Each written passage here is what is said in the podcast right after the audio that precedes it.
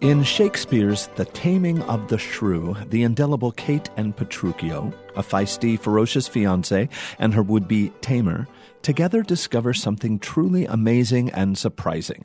They discover that even after 400 years, people will see a show about two people fighting with each other until they finally fall in love.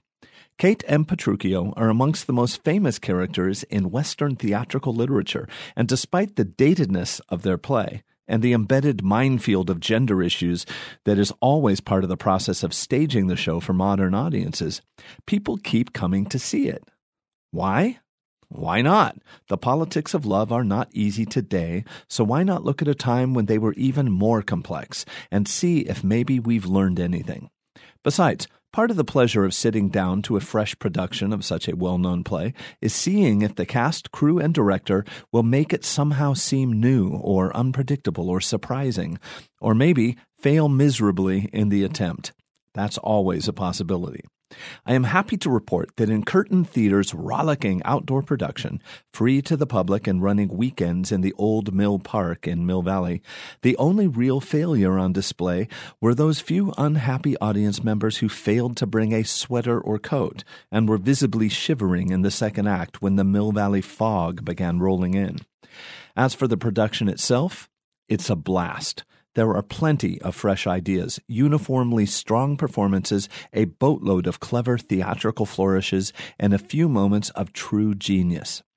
The fluid, fast paced direction by Carl Jordan, here tackling Shakespeare for his first time, results in a buoyant, bouncy fluffball of a play with a stunningly high laugh to minute ratio and gallons of charm and visual razzle dazzle. The setting and basic attire of the production are fairly traditional, with a live band playing Renaissance tunes before the show. But director Jordan lets us know early on that he will be taking a decidedly playful tone with the material, beginning with an original pop rock inspired tune that essentially stands as a prologue.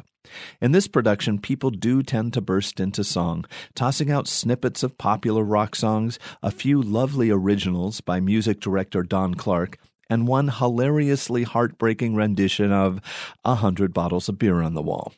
Kate, a splendidly three dimensional Melissa Clare, makes her initial appearance wielding a chainsaw, stalking across the stage while belting out the lyrics of George Thorogood's Bad to the Bone. Petruchio, played by an excellent Alan Coyne, is not the brutish bully he is often depicted as, but a goofy sweetheart with a giddy knack for improvisational madness and questionable taste in cod pieces. The marvelous ensemble is too large to give proper credit to all of them, but notable standouts include a brilliant Heather Cherry as Petruchio's frazzled servant Grumio, Tom Riley as Kate's gracefully befuddled father, Juliana Lustenatter as Kate's shallow but winsome sister, Steve Beecroft as the crafty servant Tranio, and an amiably silly Seth Dahlgren as Hortensio, a wildly persistent suitor to Kate's sister. And did I mention the show is free? After 16 years, Curtain Theater is still managing to exist solely on the donations audiences happily drop in the baskets at the end of the show. And trust me, this one is well worth paying to see.